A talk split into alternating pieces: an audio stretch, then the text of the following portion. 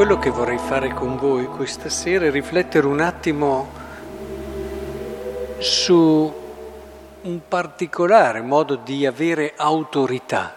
Qui si dice che erano stupiti del suo insegnamento, infatti insegnava loro come uno che ha autorità e non come gli scribi.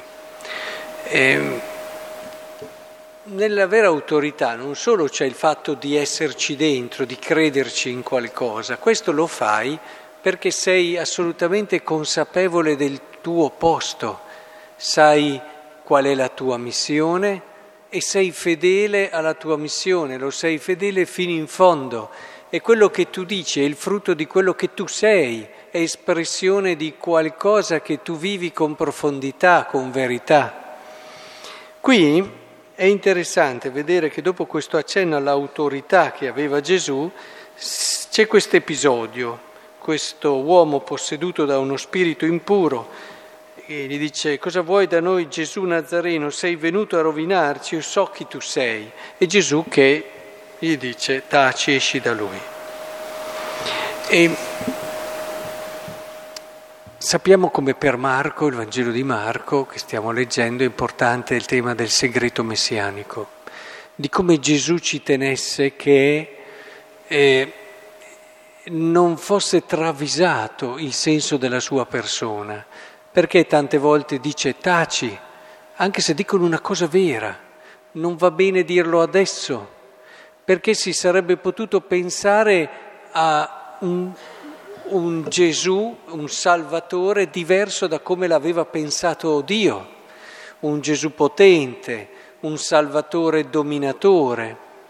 E spesso, anche in questo Vangelo, eh, si riconosce Gesù dove? Sulla croce perché non ci siano, lì c'è la professione di fede bella del centurione, perché non ci siano dubbi su come intende il Salvatore Dio, non come lo intendono tante volte gli uomini, ma come lo intende Dio. Lì, sulla croce, nella fedeltà al Padre, nella fedeltà alla sua missione, nel dare la vita, così salva il mondo, il Salvatore di Dio. Ora, questo è in questo filone che si pone questo episodio, cioè eh, poteva anche bene, ma no, no, non è il momento, taci, esce da quest'uomo. La sua autorità deriva da questo, dall'essere fedele fino in fondo alla sua missione. Non è questo il momento.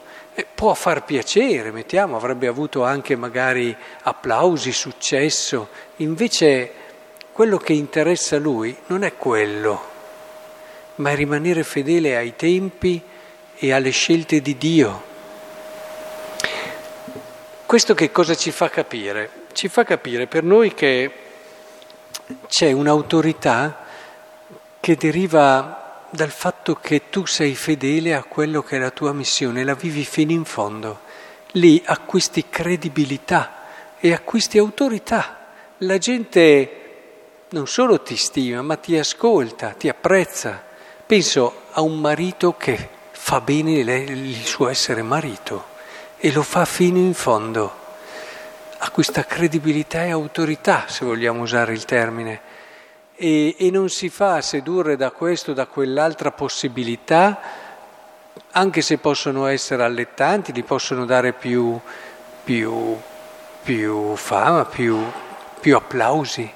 Non so, penso a un marito che, o una moglie anche, eh, mettetelo, eh, che magari può fare anche determinati servizi che gli attirano eh, anche l'applauso della gente, i complimenti delle persone. può essere allettante, può essere però anche fuorviante. Se questo servizio, che è una cosa fondamentale, perché una famiglia non aperta al servizio è una famiglia che muore di asfisia, eh, però se lo porta a trascurare il suo essere marito e così il suo essere moglie, il suo essere genitore. Cioè, quello che vorrei farvi capire è il valore che la fedeltà alla propria missione e l'andare fino in fondo a quello cui siamo chiamati può avere e che ci dà quella autorità vera che poi alla fine la gente riconosce e percepisce che c'è un'autenticità in quello che stiamo vivendo. Lo, lo penso anche nel lavoro.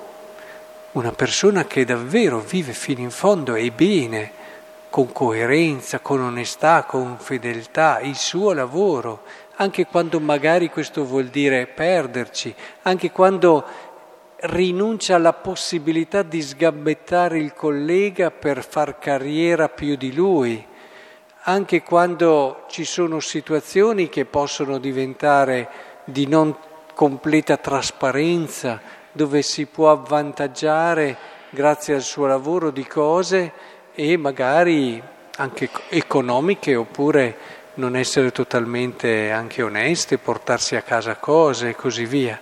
Cioè l'autorità che deriva dal fare bene quello che sei chiamato a fare e questo vale per l'amicizia, quando sei un amico fedele e sai che su di te chi eh, ti è legato ci può contare sempre, anche quando questo ti porta sulla croce, ma ci vai se è per amore.